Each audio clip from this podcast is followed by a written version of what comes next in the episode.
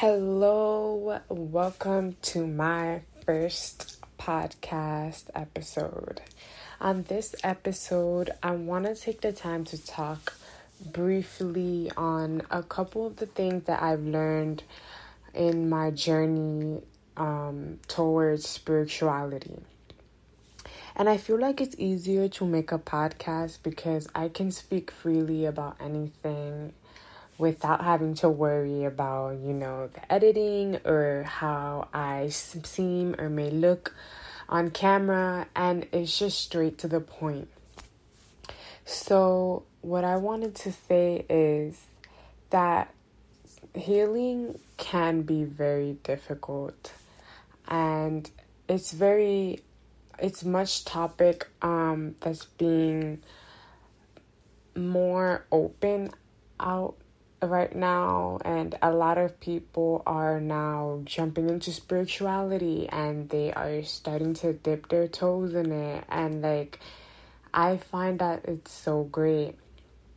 But one of the things that I realized is that it's hard to come to terms with the past, and again, that's just a limiting belief talking.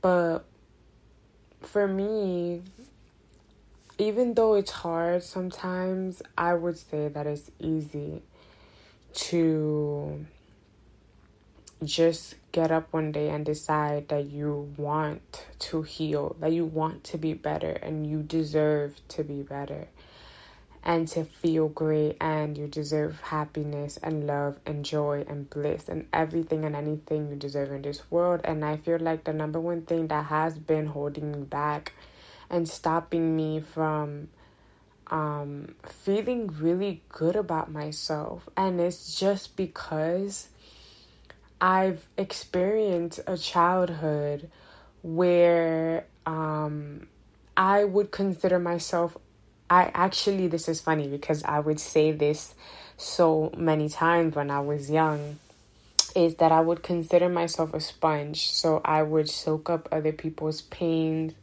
doubts and fears and worries and expectations all onto me. And it's just so that everyone around me can live in peace.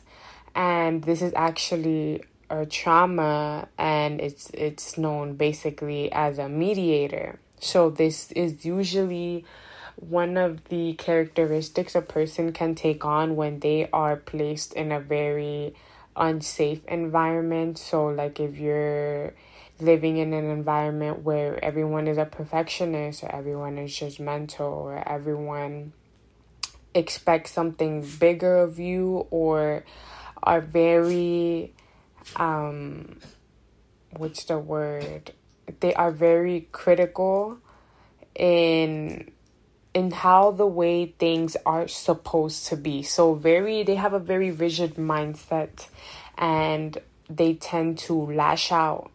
So people like their own security, their own mindset, and I feel like that was one of the things that I would like to reassure people around me, is that they have is that they're safe. In other words, that they can live their life according to how they chose and decided in their mind, just so that they won't feel uncomfortable and step out of their own comfort zone. Because I feel like I used to look up to a lot of my family members, and I would look at their path and their journey and how far they've come, and question my life, is this what I'm gonna be? Is this what I want to do?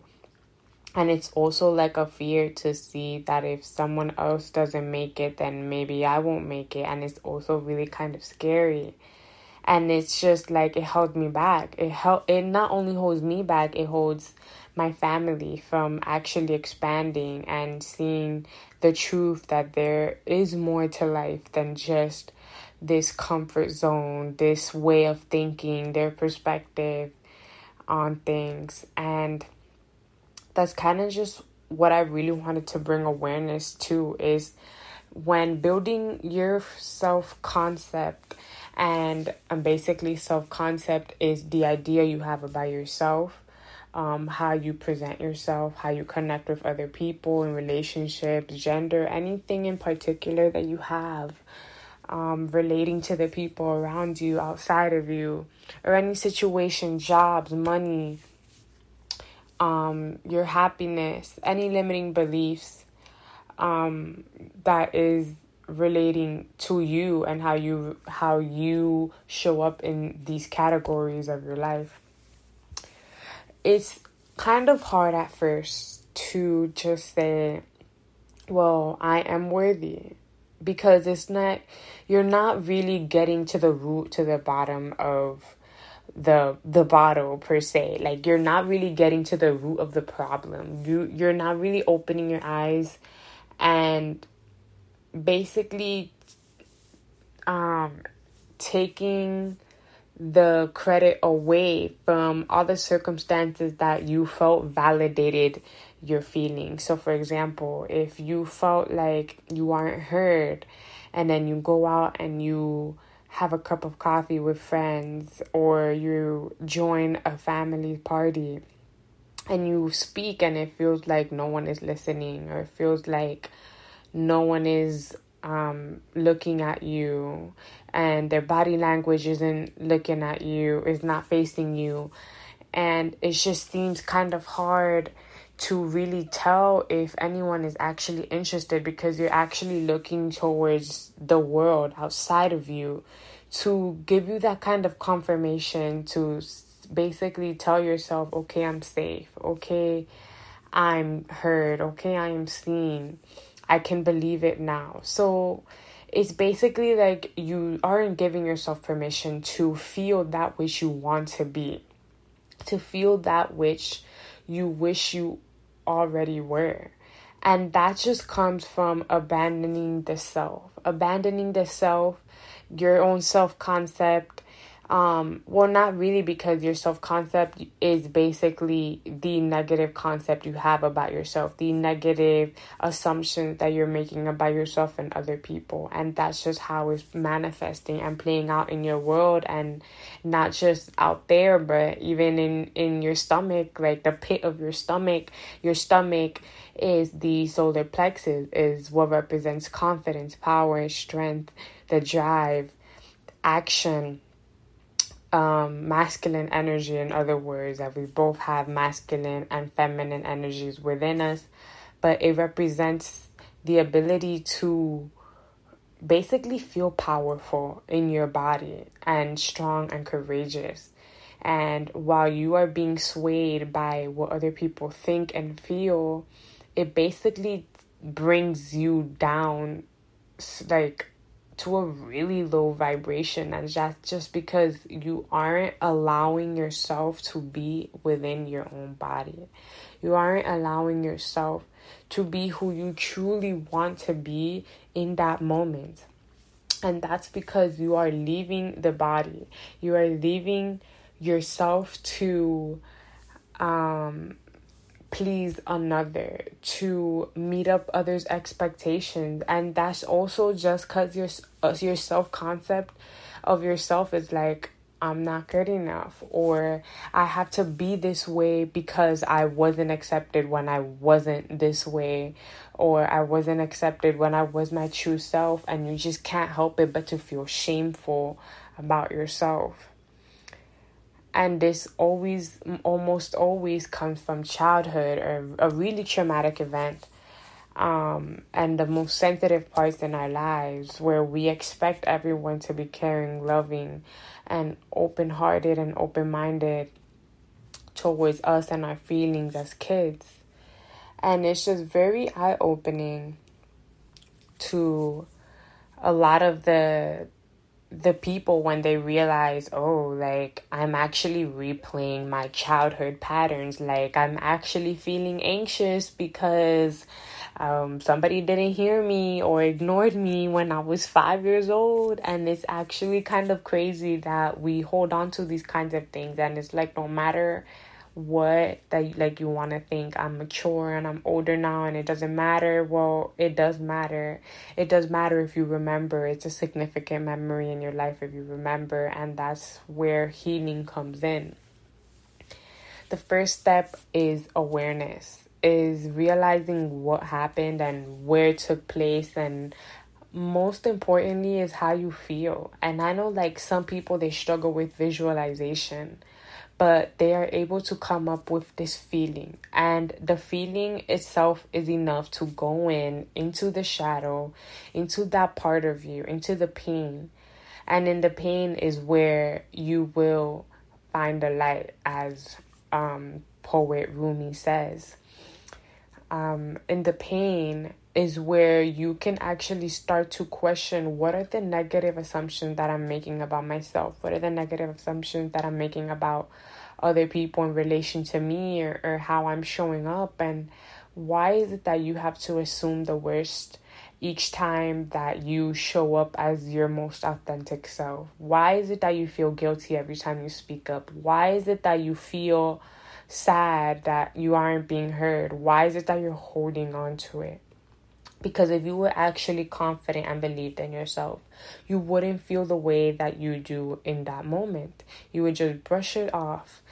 An example would be, let's say someone accidentally drops water on your shirt or your pants. You wouldn't say, I deserve this, like they did it to me on purpose. Like, what if this is the person you're seeing them for the very first time?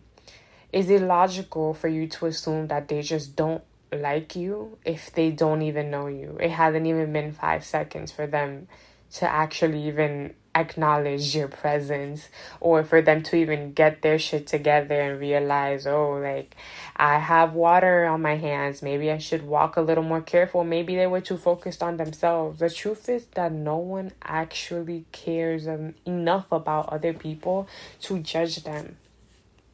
And that's the truth. That's the truth that you should implement in your life every day, so that you can stop abandoning yourself. So number one is awareness, and number two is bringing in compassion and nurture, and bringing in this incredible emotional intelligence that you have now as an adult. And if you don't have the emotional intelligence, if you don't have the answer to your questions, make sure you give yourself time to figure it out. How can you make it less about you? How can you make yourself less of a victim? And by that, I mean, how can you understand others' perspectives? So by feeling less of a victim, it would be more like, oh, maybe this person yelled at me because they were having a bad day. Or maybe this person hurt me because they were hurt by their parents when they were young, and that's why they feel like they have to bully others. They have to be an ugly person every day. Maybe they just don't feel worthy. Maybe they just don't love themselves. And even though that it's so heartbreaking sometimes, you should wonder, why is it heartbreaking? Why is it that my heart hurts right now? And it's because you are tying your worth around your circumstances. And this is where you stop abandoning yourself, because your thoughts are what is making you abandon yourself. Your thoughts, your self-concept, and needing to look outside for validation, for safety, for approval, but mostly for that confirmation. Like, oh yeah, maybe I'm actually not heard because I wasn't heard when I was 5 years old, because now this person isn't really looking at me when I asked them a question, or maybe they ignored me. And that's just you assuming the worst. And as manifestation states, or specifically law of assumption, you create your own reality, and your own assumptions is giving you that sick feeling in your stomach. And that's where compassion and understanding comes into play to your inner child. And then the last one I would say is rewiring your beliefs. And this is where I really want to touch on that it is so important.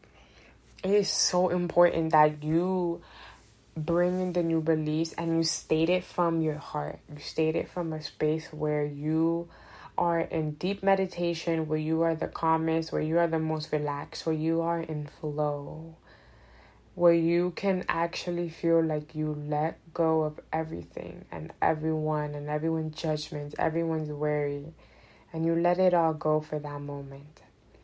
And then you touch on your heart, and from that heart space you want to affirm the exact opposite of what you believe in this moment to be true, what you've gathered from the awareness of your traumatic event. So if you've gathered from your traumatic event that I'm not worthy of being heard, or I'm unacceptable, or I'm not good enough, well, you want to go into that event and you want to understand why you felt that way in the first place. Ask your inner child, what happened that solidified this belief for you? What happened that created it for you? And why is it that you believe it so? Why aren't you believing me right now when I tell you you are actually good enough? Are you allowing yourself to feel good? Are you still victimizing yourself? Are you still in that victim mentality? How can you let go? How can you get out of it? And that's why step 2 is important, because your inner child may be stubborn. Your inner child is going to think like, oh, it isn't fair, and I think that's because it's their fault. And again, that's a victim mentality, and I feel like it's very important to say that if you are someone who has had repressed emotions and invalidating experiences, it's important to validate your experiences and say you have every right to feel that way. You have every right to feel what happened to you, and I get it, and I understand you, and I'm not going to leave you, and I'm not going to reject you. And I'm actually here listening right by your side. And it doesn't matter what anyone says, I'm not going to disagree with you. Why? Because this is your truth. It's your feelings. It's your truth. However, feelings are temporary. So if you've ever felt guilty for feeling bad or like invalidated, and because you're invalidated, you may feel shameful, you may feel like your feelings aren't actually good, like they're probably not good at all, or good enough to know, good enough to be said, good enough to be accepted. And that creates a lot of shame that makes you feel and believe like maybe you aren't a good person, and maybe that's why maybe that's why you aren't allowing yourself to be the best version of yourself. Because maybe that's exactly why whenever you affirm something new, like I am worthy, I am good enough, I am incredible, it's because you feel like you don't deserve to feel good. It's because you felt like you had to be pushed down for everyone to be pushed up. And that's where the rewriting your limiting beliefs into positive beliefs. And it's so important to hit on that perfect limiting belief that is literally stopping you from even feeling great about yourself. So that's all I have for today's podcast, and I hope you enjoyed it. Please subscribe to my podcast, if that's even how you say it. I don't know, I'm kind of new at this. Or like, and yes, I hope to be back for more and have more topics on this. And thank you so much for listening. Bye.